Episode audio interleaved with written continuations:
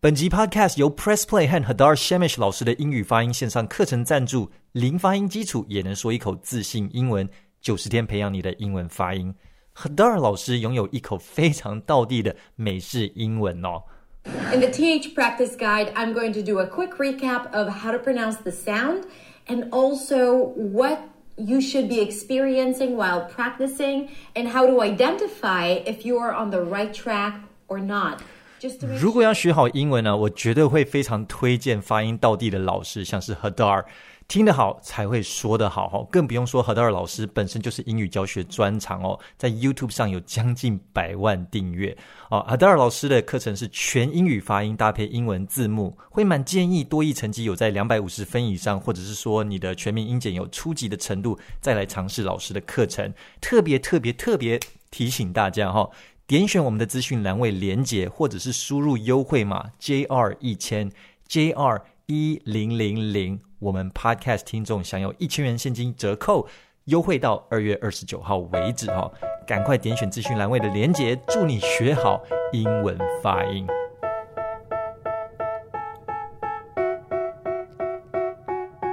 Welcome to the JR Lee Podcast with me, JR. Thank you very much for tuning in.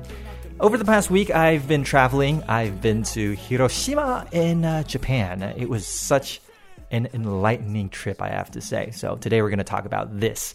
呃，上一个礼拜呢，我去到了日本的广岛旅行，哈，花了一个礼拜的时间，终于有机会好好的放松了一下，哈。这一集的 podcast 呢，想必呢讲到广岛呢，就一定会提到原子弹。 Right，这个非常沉痛的历史哈。这一集的 Podcast 如果要透过一句话来传达它的核心这个讯息的话呢，我觉得会是：身为人类的无知啊，身为人类这个无知啊，如果我们不经由主动思考，终究会重蹈历史的覆辙。人是很无知的，如果不主动思考啊，终究会重蹈历史的覆辙。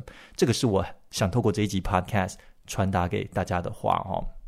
不过呢，先稍微讲一下轻松的事情哈，毕竟是旅游嘛哈。那这个日本的广岛旅行呢啊，非常的惬意啊，我觉得哈。呃，美英文来讲呢，这个广岛的发音是 Hiroshima 啊。前阵子有一个美国的网红就跑到日本的 JR 这个列车上去大闹，然后就真的是很没有同理心，我我觉得简直就是白目啦。坦白讲就是白目。他逢人看到日本人就说 Hiroshima，Hiroshima，Nagasaki，Nagasaki 啊。就是找事，真的是在惹事情哦，真的是白目。好，那 英文是讲 Hiroshima 对不对？可是我到了当地，我听日本人讲才知道，哦，他是念 Hiroshima 啊，Hiroshima 应该是这样子哈。那中文的发音是什么呢？中文的发音就是广岛，就是广岛哦。那这一次我在日本的旅行呢，不免俗套的呢，也会对日本。有一个大家都会有的印象，哈，很干净啊，很礼貌啊。但是我觉得第一个最让我印象深刻的是免治马桶，没错哦，免治马桶真的是人类世纪的福音啊！我觉得哦，自从我家换了免治马桶之后呢，我真的就回不去了，搞得好像自己不会擦屁股一样。然 后现在正在吃饭的人呢，对你们不好意思啊，哈，这个祝你们用餐愉快。嗯。我我自己在台湾，在外面呢，很不喜欢在外面上厕所啊，因为没有免治马桶哦。真的非有真的有必要在外面上厕所的时候呢，我也都会拿卫生纸去水龙头沾水哦，这样子来去清洁啊。哦，现在讲这个，大家真的吃饭的人哦，真的对你们不好意思哦。但是对，在在台湾就不大会在外面上厕所，总是会想说忍一下，回到家用免治马桶上。但是在日本呢？无论你到哪里，地铁站也好，小小的小吃店也好，拉面店也好，或者是这个饭店的这个房间也好，全部都是免治马桶哦。所以我真的觉得，哎，第一次在外面上厕所上的这么开心啊！哈，免治马桶的部分啊，那再来就是呢，街道非常的干净，这个是大家应该都会蛮有同感的吧？哈，可能有人会说不会啊，那个京都那边、东京那边就不怎么干净啊！哈。有，当然势必有一些例外嘛，哦，但是我也去过啊，北海道，过去也过去也去过东京这个日本早稻田大学附近，然后这一次有去福山市啊，东广岛市的广岛市，普遍上来讲，一般上来讲呢，街道都非常的整洁干净，你不会看到有什么塑胶袋飘来飘去，不会看到有卫生纸屑，不会有看到这个烟蒂烟头在地上哈，所以让我印象还是非常的深刻了哈。倒是有一点呢，有一天晚上我们去这个本通商店街啊，这个广岛非常有名的购物的地方。到了晚上过了营业时间之后呢，我倒是真的有看到店家会把垃圾也是打包得很干净整齐啊，然后就把它堆在路边啊。那我在想，是不是第二天早上会有人来收，还是怎么样啊？倒是这一点，台湾实行这个垃圾不落地，我是觉得台湾这方面呢稍微略胜一筹了哦。好，有什么样的意见呢？也可以回馈给我哦。那还有一个就是礼貌的部分，日本真的是。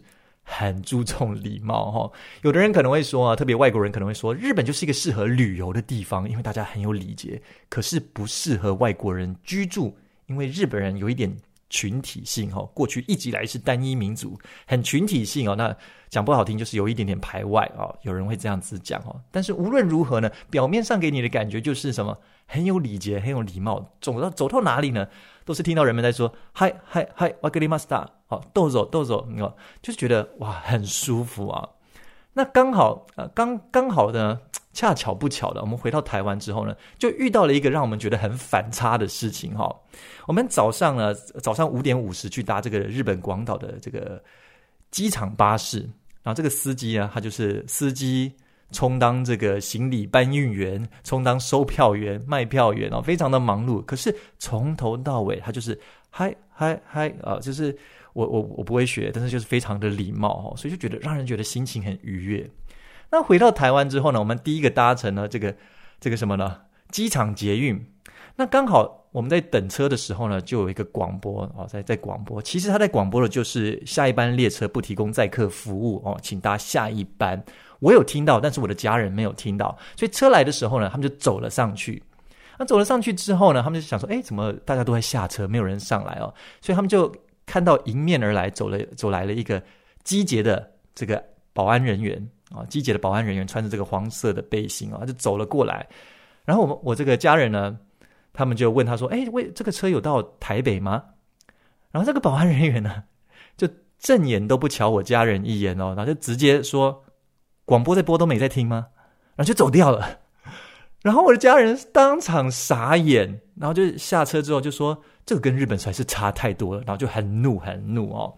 我觉得这真的是哦，台湾我们可以再加油一点的地方哦。这个大家可以有礼貌一点，可以 friendly 一点的，礼貌不需要花一毛钱的，好不好？这是我的感觉。所以这一次呢，去日本呢，三个很一般性的印象就是免治马桶、街道干净，还有非常的有礼貌哈。这逛起来非常的舒适，心情愉悦。但重点啊。这一次旅游的重点中的重点呢，其实就是在广岛。那我们都知道，广岛就是有一个不堪回首的历史，也就是原子弹爆炸。那我们就去到了这个广岛和平纪念公园。这一集 Podcast 呢，我会集中在广岛和平纪念公园上。我特别推给那些喜欢历史，特别是那些喜欢近代历史，特别是那些喜欢二战历史的人呢。一定要来到广岛和平纪念公园来看看哦。当然，这个广广岛和平纪念公园呢，最有记忆点、最有象征性的一个地标呢，就是原爆圆顶啊。原爆圆顶，它是位于这个和平纪念公园的北端哦。那它是一个西式的圆顶建筑物，然后呢，它的正前方是一道河流。当初美军在瞄准广岛的时候，他们就是瞄准这个两个河流的汇集处。然后让让这个炸弹呢在上空引爆。为什么在上空引爆呢？因为当炸弹在上空引爆的时候，它的杀伤力对地面的杀伤力是最强大的。所以这个炸弹呢，就是在这一栋圆顶建筑物的上空六百公尺处引爆的。那么就因为它在上空引爆的关系呢，它的最强的震波的地方都是在四维，反而是下方的冲击波呢是相对比较小的。所以当其他哦，其余的地方都夷为平地的同时呢，这一栋圆顶建筑呢，却保持的不能说相当完好，而是相对的非常的完整哈、所以晚一点呢，我们会再提到这个原爆圆顶。但是呢，先讲讲啊，我们的饭店离这个和平纪念公园啊，大概就七八百公尺吧。好、所以我我们去参访的那天早上呢，呃，一早我们就吃完早餐，那我们就走了路过去啊。途中还经过这个广岛的 NHK 总部，好，NHK 就等同于台湾的这个公视新闻台哈，在那边就拍了个照留念。好，那经过了这个 NHK 总部之后呢，就会啊遇到这个河啊，这个河，然后跨过河面的这个平和大桥之后，就会进入到和平纪念公园的南端。好，一进入到南端入口之后呢，马上映入眼帘的，就是我们的和平纪念资料馆。那简单来讲，就是博物馆了啊。它收集了收集了许多这个广岛原子弹爆炸的时候人们的信件资料啊、文件资料啊、遗物啊，哦，或一些残骸的东西哦，就把它给留了下来啊，放在这个博物馆里面。那这栋建筑物呢，你远远看过去，其实是非常的现代化哦，好像二零一九年的时候，它要重新整修过。它是旁边是国际会议中心，然后跟博物馆呢，好，好像有三栋建筑物就把它连在一起哈。所以它的外观是一个很现代化的白色灰色的长方形建筑物，个人觉得是蛮典雅的哦。那整理的非常好，里外都整理的非常好。重点是呢，这个票价还特别便宜哦，只要两百日币，很便宜吧？而且长辈呢，只要一百日币，而且团体还有团体票的哦，所以去的时候你其实花不到什么钱哦。我我后来觉得这应该是因为他们很想要传递一个讯息的关系，所以这个门票相当的便宜哈。那我们去的时候就有很多的小学生团体，日本当地小学生团体，他们就去参访，然后手上都拿着那个作业资料在那边写作业这样子哈，我觉得蛮有教育意义的哦。所以外观非常的典雅，那里面也整理得非常好哦。它的展馆之内呢，不同的主题的展示区域啊，有不同的色调和不同的灯光呈现。我觉得这一定是别出心裁的、刻意设计的哈。譬如说，他们在二楼的主题馆是讲原爆的当天惨状，他用的灯光就是很昏暗的灯光。我印象中啦，因为不能拍照，我我没有印象哦，但是我印象中是。它的它是没有顶灯的，天花板是没有灯的，是很暗的。然后它的每一个展示物件下面呢，就有一个黄光，微弱的黄光由下往上打，所以就营造出那种感觉哦。然后它的墙壁都是黑色的，它的展示板呢都是黑底白字，所以整体的氛围就是一个相当的哀伤，然后又相当的肃静的感觉。但是呢，当你走到三楼或者是一楼的其他馆区的时候呢，哦，展示区的时候呢，譬如说有一个展示区，它是讲到未来的展望，它就变成白底黑字的展示板，然后这时候呢，也有窗户的采光，就变得非常的明亮，感觉有希望的感觉哦。所以我觉得这个整体的呃这个气氛氛围的塑造是做的相当的好哈、哦。那就像我刚刚讲的，二零一九年它有重新整顿过，不知道是不是整整修这个部分了哦。所以现在呢，我就带你们一起走进这个和平纪念公园的资料馆里面了哈。这个博物馆里面，一走进去呢，买票的地方是在一楼啦哈。那走进一楼之后呢，它就一个小剧院。这个小剧院呢，是你可看可不看的选择性的哈，二十分钟的影片。那我是蛮建议去看一下，看完之后你再去看展览呢，你会非常有感觉的哦。那我看了这个影片的时候呢，我会很明显的感受到。他是大量的采访这些生还者，大量去采访这些生还者，因为呢，他们很害怕这些人以后不在了，没有办法保存历史哦。那这些被采访的人当中呢，其实很多人可能在五年前、十年前都已经过世了哈，相继过世这样子。但这个影片给我的感觉就是，他想要保存历史，尽量的去采访。大量去采访，他们甚至还跟一些高中生合作去做模拟的 CGI 动画，然后就是一边采访这些还在的爷爷奶奶们，然后一边把这个 CGI 动画做出来，然后跟他们确认是当下的情境是不是就就是这样子啊？是不是就是这个这个样貌？哦，然后这个爷爷奶奶们呢就也一起参与在这个当中哦。那这个展馆的主要氛围是什么呢？他给我的感觉就是。啊，他甚至是在这个影片里面，他的受访者自己有提到说：“我们不要再送我们的孩子们上战场了，不要让发生在广岛的事情再重演，要提醒世人核武的危险性哦。”所以，他比较不是站在一个受害者的立场啊，我们遭受到核弹的攻击，这是多么惨不忍睹的事件，好像不是要传递一个我是受害者的立场，而是一个遇难者的反思，一个遇难者的反思，请你记得广岛，让我们一起展望未来。他有一段话是这样写的哈，那它里面的展板呢，日文、英文，我印象中好像还有韩文哦，但是没有中文啊，没有中文哦。它的 leaflet，如果你有在看我们的 YouTube podcast 的话呢，它的 leaflet，它这个手册呢，它是有繁体中文版的哦，繁体中文版的，但是它的展板上面是没有的哈。但我念一小段它其中的一个讯息哈。The Hiroshima Peace Memorial Museum conveys to the world the horrors in the inhumane nature of nuclear weapons and spreads the message of no more Hiroshimas，也就是不要再有下一个广岛。他想要告诉世人们，不要再有下一个广岛。好，所以他的展馆是这样区分的哈。他的本馆，你一一楼看完了这个影片之后，你就可以上到二楼的本馆哈。那依序是这样子的：第一个，一九四五年。八月六日当天的现况，然后从遇难者的角度，从罹难者的角度，呃，罹难者的家属的角度，从啊，然后到这个三楼有这个美军的视角，哈，美军是如何发展还有筹划这个原子弹和原子弹的攻击计划的，还有现代核武和禁止废止废除核武的进程，还有呢，广岛战前战后的现代发展，哦，有几个展区，也许是如此。所以在一九四五年八月六号的早上八点十五分，美军投下了，这也是世界上唯一啊、不能说唯一，是第一颗、哦，第二颗就是在 Nagasaki 这个长崎嘛，第一颗被用在战争的原子弹，代号是 Little Boy 小男孩，它的长度有三公尺长，它的直径七十一公分，四千四百公斤，各位可以稍微去想象一下。它里面呢装载了六十四公斤的铀二三五。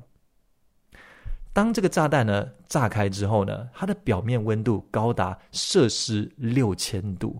好，六千度是一个什么样的概念呢？你可能数字太庞大了，实在是不知道怎么想象哈。一百度，摄氏一百度呢，就是我们知道的液体会这个水会沸腾的温度哈。那么六千度呢？六千度是。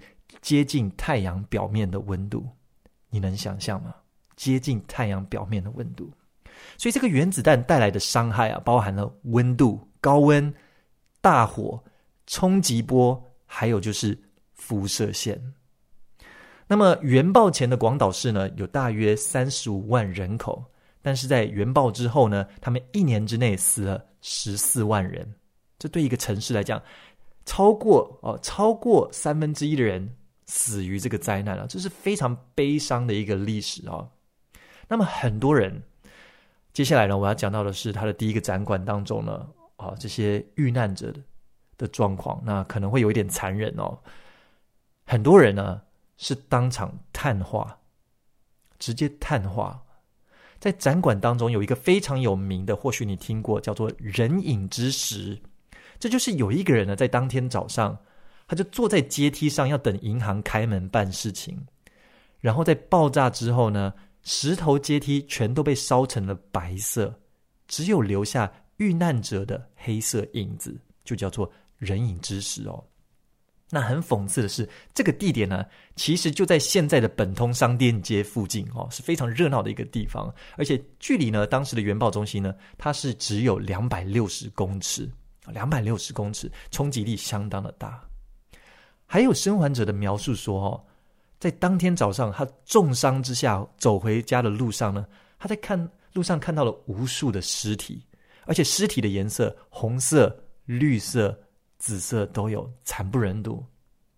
他看到了一个尸体呢，十根手指向着天，然后十根手指都燃烧着蓝色的火焰，只剩半截燃烧着蓝色的火焰，好像烧到一半的十根蜡烛哦。”然后手指和手指之间呢，就不断的滴下灰色的人类的油脂。那我们会想，OK，that's quite a quick death, right？如果你你是瞬间死掉就算了，但是生还的人其实更可怜了。那当时的广岛呢，他为了应应美军的空袭哦，但是我后来看一些资料呢，其实美军他们针对这些核爆的预定预定目标呢，不会进行大规模的空袭哈。所以当时可能广岛并没有受到很大规模的美军空袭行动。可是广岛为了预防美军的空袭呢，他们是集体动员很多中学生来拆房子。为什么呢？把这些房子拆掉来打造出防火巷，也就是如果真的被空袭的时候呢，这个火不会蔓延开来。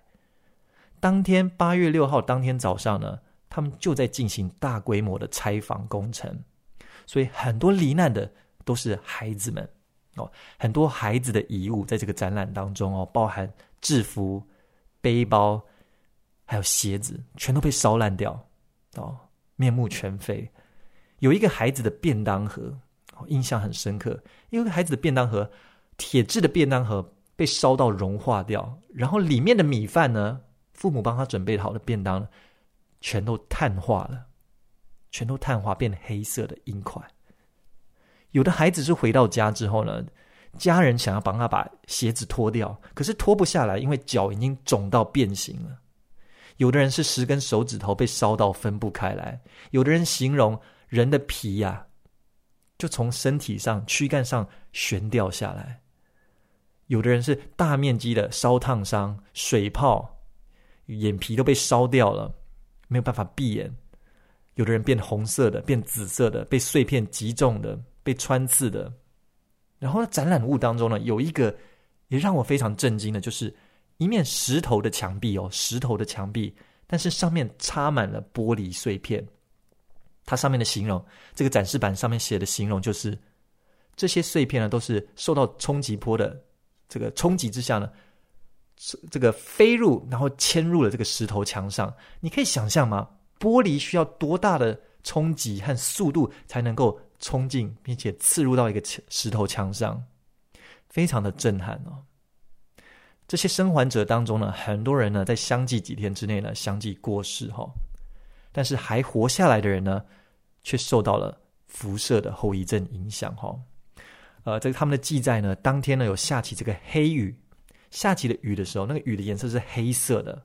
后来他们去验的时候，发现这个黑雨啊，当下的人不知道，但是这个黑雨啊，里面全部都是有这个辐射线的，全部都是有辐射线的。很多人呢，在接下来的几年之内呢，相继的过世。而在那个时候，怀孕的妇女啊，生出来的新生儿很多都是畸形的，有小头症的，智力不足的状况，是非常的看了非常的于心不忍的哦。现场呢，还有展示很多这个遇难者的日记啊、医疗记录、遇难者家属的思念信件啊，然后还有一个印象深刻的是，有一这个时钟啊，在原爆当天的时钟。它的时间就停留，它的指针呢、啊、就停留在八点十五分，对他来说，时间就从此静止了。我在那个展馆当中的时候呢，相当的安静，非常的安静哦。然后有蛮多的外国人，而且不时就会听到有有有人在这样子，哦这样啜泣的声音哦。我不知道是因为外面天气很冷了，因为当时广岛可能只有十十一度，还是说真的很悲伤。但我是觉得非常的震撼哦，我是真的也是，虽然没有哭出来，但是真的是很哀伤的那种氛围哈、哦。就哇，人类不管他们是不是发动战争的人，其实他们也就是老百姓嘛。但是人类真的不该经历这么惨无人道的事情，实在是太恐怖了。所以这时候我终于了解到什么叫做爱仇敌哦。我不是说日本人是我仇敌啊、哦，我没有这个意思啊、哦。这个圣经里面讲说要爱仇敌啊、哦。即便这些人，这个国家是发动战争的国家，但是没有人该经历这样子的事情，没有人该经历这样子的事情。哈，待会儿我们会再讲到这个呃日本军国主义啊，日本的侵略啊，珍珠港啊这些事情，我们待会儿再讲到哈。那我也我也会再提到说，广岛这个和平纪念资料馆呢，它其实不是要传递出一个我们是受害者的一个讯息，而是我们不要再有下一个广岛了，无论是哪一个国家也好啊。那么在下一个展区呢，是美军的立场，美国的立场哦。美国它如何开发，还有这个规划他们投下原子弹的计划的。那么如果去年你有去看这个电影《奥本海默》的话，你在进这个展馆看的时候，你可能会很有感觉哦。特别是电影的第一幕，奥本海默在这个湖边跟爱因斯坦说：“呃，这个核核能反应啊，我们做到了。”当他这么做的时候呢，爱因斯坦的表情哦，不是一个科学家露出哇很庆幸的表情哦，而是一个充满忧虑的表情。我印象很深刻，这个电影的开场哦。那展馆里面是不能够拍照的哈，但是我很想要把一些资料内容给记录下来，所以我就拿起我的手机，然后用语音输入、语音转文字的方式，我就念那个英上面的英文说明哦，所以才有今天的资料跟大家 分享了哦。那当时的美国呢，他们其实有三个选择在攻打日本方面，第一个是他们可以请求苏联一起向日本宣战，然后出兵日本本岛，这是一个；第二个是在保证日本天皇体制的续存之下呢，要求日本投降，这是第二个。第三个呢，就是使用原子弹。好，其中他们有一段资料是这样写的：The United States believed that ending the war with atomic bombing before the Soviet Union declared war on Japan would curb Soviet influence after the war and justify the tremendous cost of the development to the American people。美国认为呢， 在苏联向日本宣战之前呢，使用原子弹可以确保。战后苏联的影响力不会扩及到远东地区，而且可以说服美国人民发展核武的代价是有价值的哦。那我过去也有看了很多的二战纪录片，我我个人非常喜欢看这个历史的纪录片哦。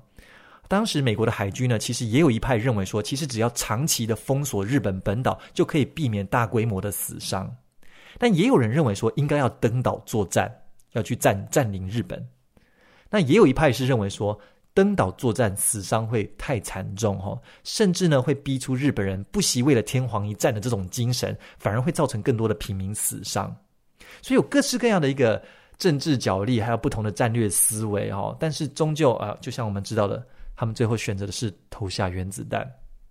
那这个当时的 B 二十九这个轰炸机的飞行员 Paul Tibbets 呢，他其实也有接受过采访哦。啊，在二零零一年，他也有接受过采访。后来我把这个资料给找了出来，哈，他就曾经就说呢，有人问他说：“哎，你会不会后悔投下了原子弹哦？”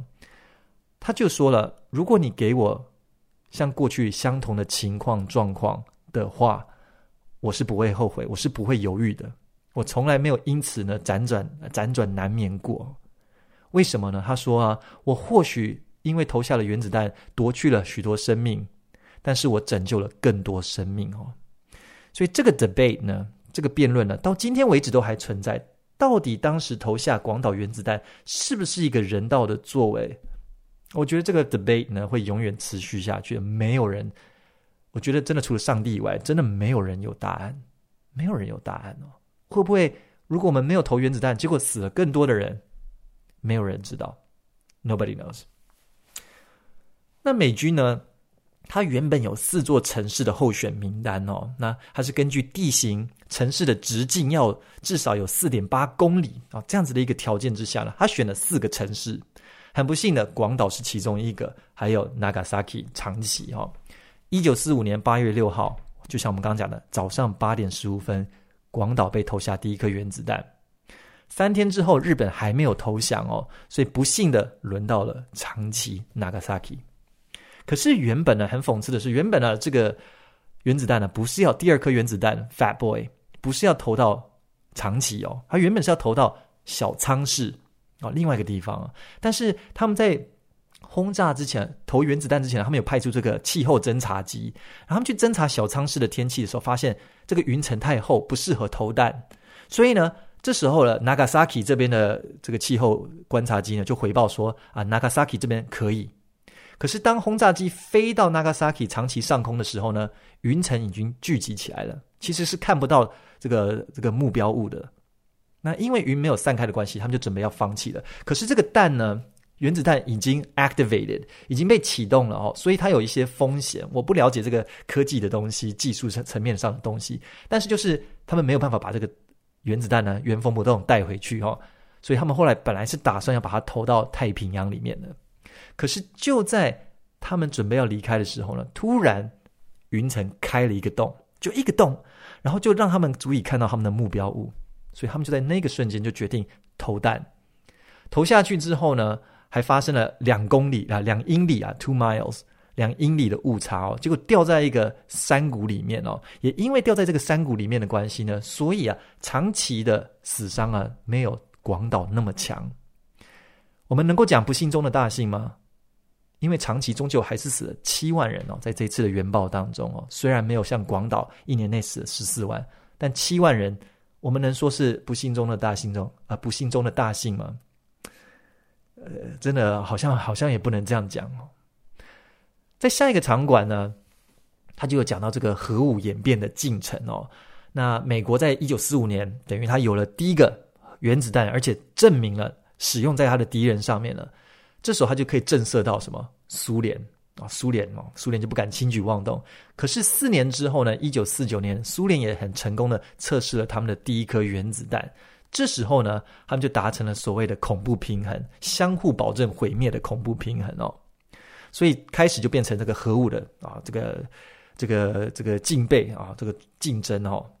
所以一九五二年呢，美国就研发了氢弹。如果你有看奥本海默电影的话，你就会知道这一段哦。好像奥本海默是反对氢弹的研发的哦。那当时这个氢弹的威力呢，是比广岛的原子弹还要强哦。强多少呢？六百二十五倍，六百二十五倍。到了一九六零年代呢，核武迅速的发展，到这个时候呢，英国、法国还有中国都已经具备核武喽。而且到了一九八零年代的中期呢，全球啊、全世界呢，拥有核武的数量呢，已经足以把人类呢，全人类杀死好几遍，不是一遍，而是可以让你死了又死哦。一九八六年是历史上全球最多核武的一年，总共有七万颗。核子武器的弹头啊，七万颗，到今年二零二三年哦，已经减少到一万出了哦。可是这个减少的速度呢，其实是九零年代最快，大家开始意识到我们必须要节制。九零年代之后呢，开始迅速的降下降。可是两千年之后呢，其实下降的速度已经变得相当缓慢，而且减少的数量呢，几乎都是反映在这个设备老旧、汰换掉的核弹头哦。所以到今天为止呢。拥有核武数最多的其实是俄罗斯，然后再来是美国，第三呢是中国，好像有四百多颗，但是远远不及美国和俄罗斯的数量哦。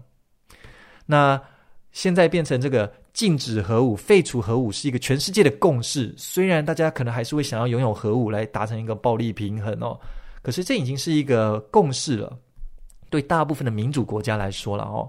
所以二零一六年五月二十七号。哦，前总统这个美国的前总统奥巴马，他就访问了这个博物馆哦，广呃广岛的这个博物馆，然后他在这个广岛的博物馆的东馆就写下了一个废除核武的备忘录。那这个备忘录呢，就把它收放在这个展柜当中，所以我有看到他的亲手稿，还有奥巴马当时亲手折的两个象征和平的纸鹤，也把它放在旁边哈、所以这个备忘录写的是什么呢？他写的是 “We have known the agony of war.” Let us now find the courage together to spread peace and pursue a world without nuclear weapons. 我们已经目睹了战争的痛苦，现在让我们拾起勇气，一起传递和平，以及追求一个没有核武的世界哦。那看完了这些展馆之后呢，我走出了博物馆，我就回到了这个和平纪念公园。持续向北走呢，你就会看到，马上就会看到一个悼念亡者的纪念碑。那这个纪念碑前面呢，呃，总是有可以看到这个鲜花，然后透过这个纪念碑，它中间是一个中中空的一个洞哦，你可以远远看到有一个火柱。那这个火柱呢，我后来回来查资料才发现，哦，它其实是有来头的，它叫做和平之灯。那它这个火柱呢，是一直燃烧着，它不会灭的，它会持续燃烧到直到核武从世界上完全消失的那一天为止哦，所以它是有意义的。那从这边再往北走，你会看到一个原爆之子像。那这个像呢，其实是在纪念一个女孩子，叫做佐佐木真子。佐佐木真子在两岁的时候发生了原子弹爆炸，哈，很幸运的是她活了下来，毫发无伤。而且据说呢，她的个性相当的活泼外向哦，她的同学都很喜欢她哦。这个后来她在去医院之后呢，这些护士、医生也都很爱她哦。可是就在十一岁的时候呢，她被诊断了罹患了。白血病，而且很快的在十二岁就过世了，所以当时他的同学很思念他，就为他请愿，为他立碑哦，所以好像是在五零年代的时候就立下了这个碑来纪念佐佐木真子哦。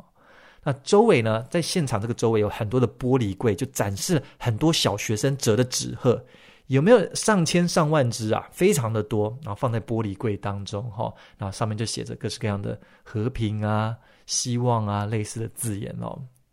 因为呢，当初佐佐木真子他为了能够痊愈啊，他听说只要你能够折一千只纸鹤就会痊愈，所以他他在一个月之内呢就折了一千只纸鹤。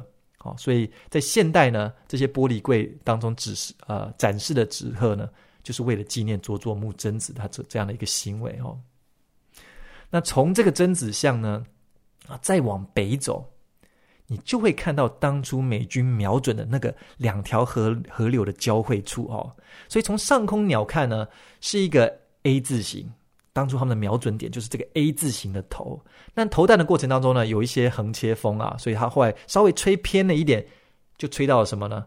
这个原爆圆顶的正上方哈、哦。所以我们就过桥，过了桥之后呢？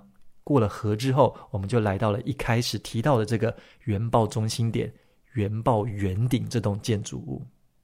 那我走到这个建筑物的时候呢，我觉得有很特别，那个附近的景色相当的优美，它有点像是欧洲人在河堤边，然后都是这种石头的墙壁这样子那种感觉。可是看到那个圆洞圆顶的圆爆圆顶的时候呢，内心是非常的震撼啊、哦！你很难想象。在一九四五年啊，七十多年前呢，有一颗原子弹在这一栋建筑物的上方六百公尺爆炸，然后引发了人间炼狱。你很难想象，这栋建筑物呢，内部已经被掏空了，只剩下断垣残壁哈，还有那个非常具有标志性的哦，圆圆的它的圆顶的这个外露的钢架还存在着。那因为它内部已经被掏空了，所以它内部有一些现代化的这个黑色的钢筋去强化它哦。还有就是里面已经变成鸟的窝了，很多鸟在那边搭窝哦，因为没有人可以进去哦。还有有些旁边还有放这个警铃，你人如果闯进去的话呢，警察会来来抓人哦。所以我自己在那边呢，我就是一边沿着这个河边走，一边走，然后我就一边在看着这个建筑物。其实我内心其实在想象哦，一九四五年八月的那个早上。在这栋建筑物上空六百公尺处，一颗炸弹引爆，然后引发了人间炼狱。这到底是一个什么样的景象？我觉得我完全无法想象那个场景会是什么。即便我现在在这边透过 Podcast 跟你们分享我在展馆当中看到的东西，我觉得连百分之一都没有办法传达出我的震撼。我觉得有兴趣的话，你们真的一定要去亲临现场，去感受看看，你才会知道一个蛮有。蛮有趣吗？哦，蛮有趣的点。我在那边的时候，我们难免都要拍照一下嘛，对不对？那边很多人在拍照。可是我在拍照的时候呢，真的不知道要表什么情，你知道吗？你知道微笑吗？微笑的时候会觉得哦，好怪哦。你说露出苦涩的表情吗？也很奇怪。所以我在那边拍照到后来，我就觉得没有一张照片呢，我是我是想放出来的，因为都觉得很奇怪，表情都很别哦，就是一个非常矛盾的情绪啊，非常矛盾的情绪哈。所以啊，我们在看待看待这段历史的时候呢，也许有人会说了啊，你们日本是自食恶果啊，毕竟是你们日本挑起了战争嘛，对不对？啊，确实，日本的军国主义造成了非常多东亚地区的人的伤害，非常大的伤害。我们我们必须要承认这件事情哦。但是从另外一个角度来看呢，其实是日本的军国主义嘛，不见得是每一个老百姓。我们不能说，我必须强调，我们不能说。所有的老百姓都没有军国主义思想，或许有一些百姓是受到这个政府的影响是有的，但难道当中没有希望和平的吗？没有有同理心的日本百姓吗？一定也有嘛。哦，所以，但是浩劫是不分，是不分你我的，浩劫是不会分你的善恶的内心状态的，浩劫是人类都一起经历的。哦，所以我觉得看到这个的时候，觉得很震撼哦。那确实，我也有去造访过，好几年前去造访过珍珠港。那我们要知道啊，在原爆的四年前，一九四一年，日本就偷袭了珍珠港嘛。那原本美国是一直罗斯福总统是一直想要帮助欧洲大陆的战争，但是没有想不到理由可以参战哦。但是在一九四一年日本偷袭珍珠港之后呢，美国就醒了过来。啊，美国的民意就提升了，就决定要参战哦。所以是从那时候，美国加入了第二次世界大战。那在珍珠港事件的时候呢，死了两千多个士官兵驻扎在珍珠港的，好呢，这个呃，夏威夷这个夏威夷珍珠港了，两千多人死在海上哦，其中有一千一百七十七个人是死在亚利桑那号战舰上 （Arizona） 啊，超过九百名的士官兵呢沉入到海底，跟战舰沉入到海底，到今天为止都没有打捞上来，后来就变水葬了。那在这个沉没的战舰上，亚利桑那号。其实你从天空鸟瞰它的时候，你还可以看到它的残骸，因为水在港口嘛，水应该没有那么深，可以看到它的。而且当时我去的时候呢，那可能是十几二十年前，可是当时的导游就说，亚利桑那号的油料啊，不断的持续在冒出来，不断持续在冒出来，而且还会持续的冒八十年。所以如果现在来讲的话，可能还要再冒个七十年、六十年。是这么，是这么样的一个情境哦。然后下面的士官兵呢，就永远的葬入在这个战舰上。所以后来海军在这个沉没的战舰上就盖了一个纪念馆。那我有去拜访这个纪念馆。那去那边的时候，那个氛围也是相当的肃静的哦，非常的肃静的。蛮有趣的是，该说有趣吗？还是讽刺呢？那边呢，最多游客的都是日本人。啊，日本游客最多哦，甚至比美国人还要多。当至少我当时去的时候是这样子哦。那我们就回到这个广岛和平纪念公园，就像我一开始讲了，其实它整个氛围，它不是要传递一个我是受害者，大家看我历史好残忍，美军好残忍，不是这样子的。我感觉它传递出来的讯息是：你们看看现实的状况是什么吧。但我们不是一个受害者心态，而是。No more Hiroshimas, no more Hiroshimas，就让广岛成为最后的一个借镜，世界不要再有下一个广岛。它传递出来的是这样子的一个讯息。我有朋友就跟我讲说，他有去看过，像是可能韩国光州地区一些在呃有一些博物馆是在在记录日本过去殖民时代或日本的攻打这个这个进犯日韩国的时候的一些情况哦。他觉得那个博物馆里面传递出一种氛围是仇恨。那是他个人的主观，我我个人没有去看过这个博物馆啊，但他个人跟我分享说，他觉得出来之后感觉那是那种那是一种仇恨，我们不能忘记我们曾经被这样杀戮过，一种仇恨的感觉。OK，respect，、我都我都尊我都尊敬啊哈啊，anyways，但是广岛不是这样的一个氛围，广岛是一个 OK，我们曾经遇难过，但是不要再有下一个受害者，它是这样子的一个氛围。OK。所以呢，终究要回到我们今天一开始就讲到的这个讯息哈：人类能够从历史当中汲取教训吗？能吗？我们想想哦，其实就在不久之前，二零二二年的二月份，哪一个国家进犯了哪一个国家呢？俄乌战争嘛。俄乌战争呢，到今天为止，很想不到吧？已经两年的时间了耶，两年的时间了，而且还没有要结束的迹象。加萨走廊的战争呢，也五个月的时间了。苏丹内战，或许更多人不知道，苏丹内战爆发了有十个月的时间了，上百万人沦为难民哦。所以啊，人类的行为啊，我觉得我们可以从两个角度来去看，从微观的角度和巨观的角度来去探讨人类的行为啊。你说经济学也有这个个体经济和总体经济学嘛，对不对？人类，我觉得行为也可以从微观和巨观两个角度来去看哦。所以从个体的角度来去探讨人类的行为的时候呢，这就是我们的 YouTube 频道、我们的 Podcast 不断在探讨的、讨论的正向心理学啊。人类的福祉是什么？人究竟要做什么才能够促进个体的繁荣？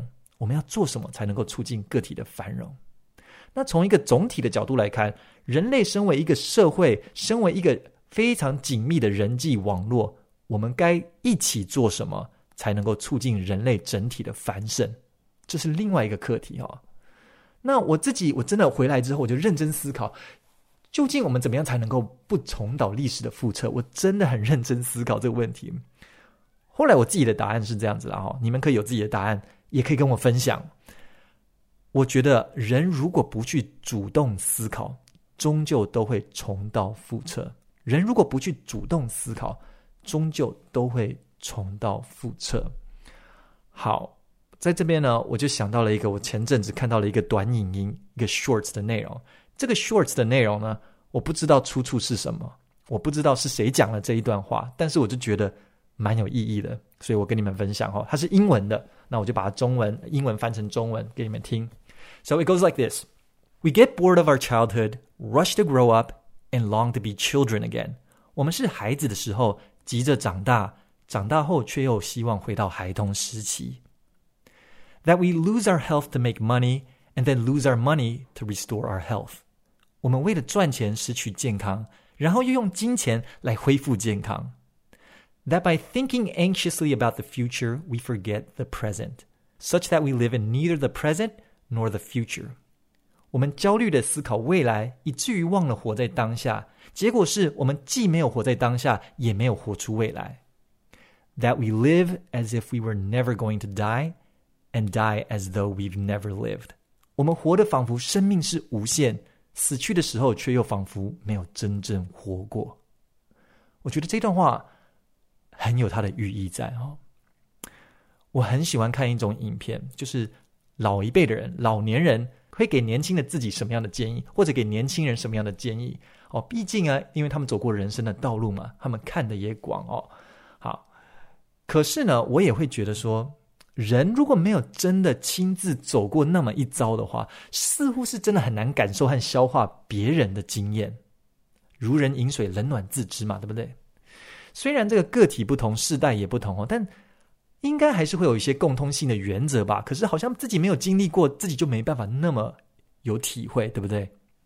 啊，譬如说啊，我们的前人们总是会说，生命很短暂，要把握每一天，要把每一天都活得像是你人生的最后一天。我们经常听到这一句话，特别是从长辈的口里。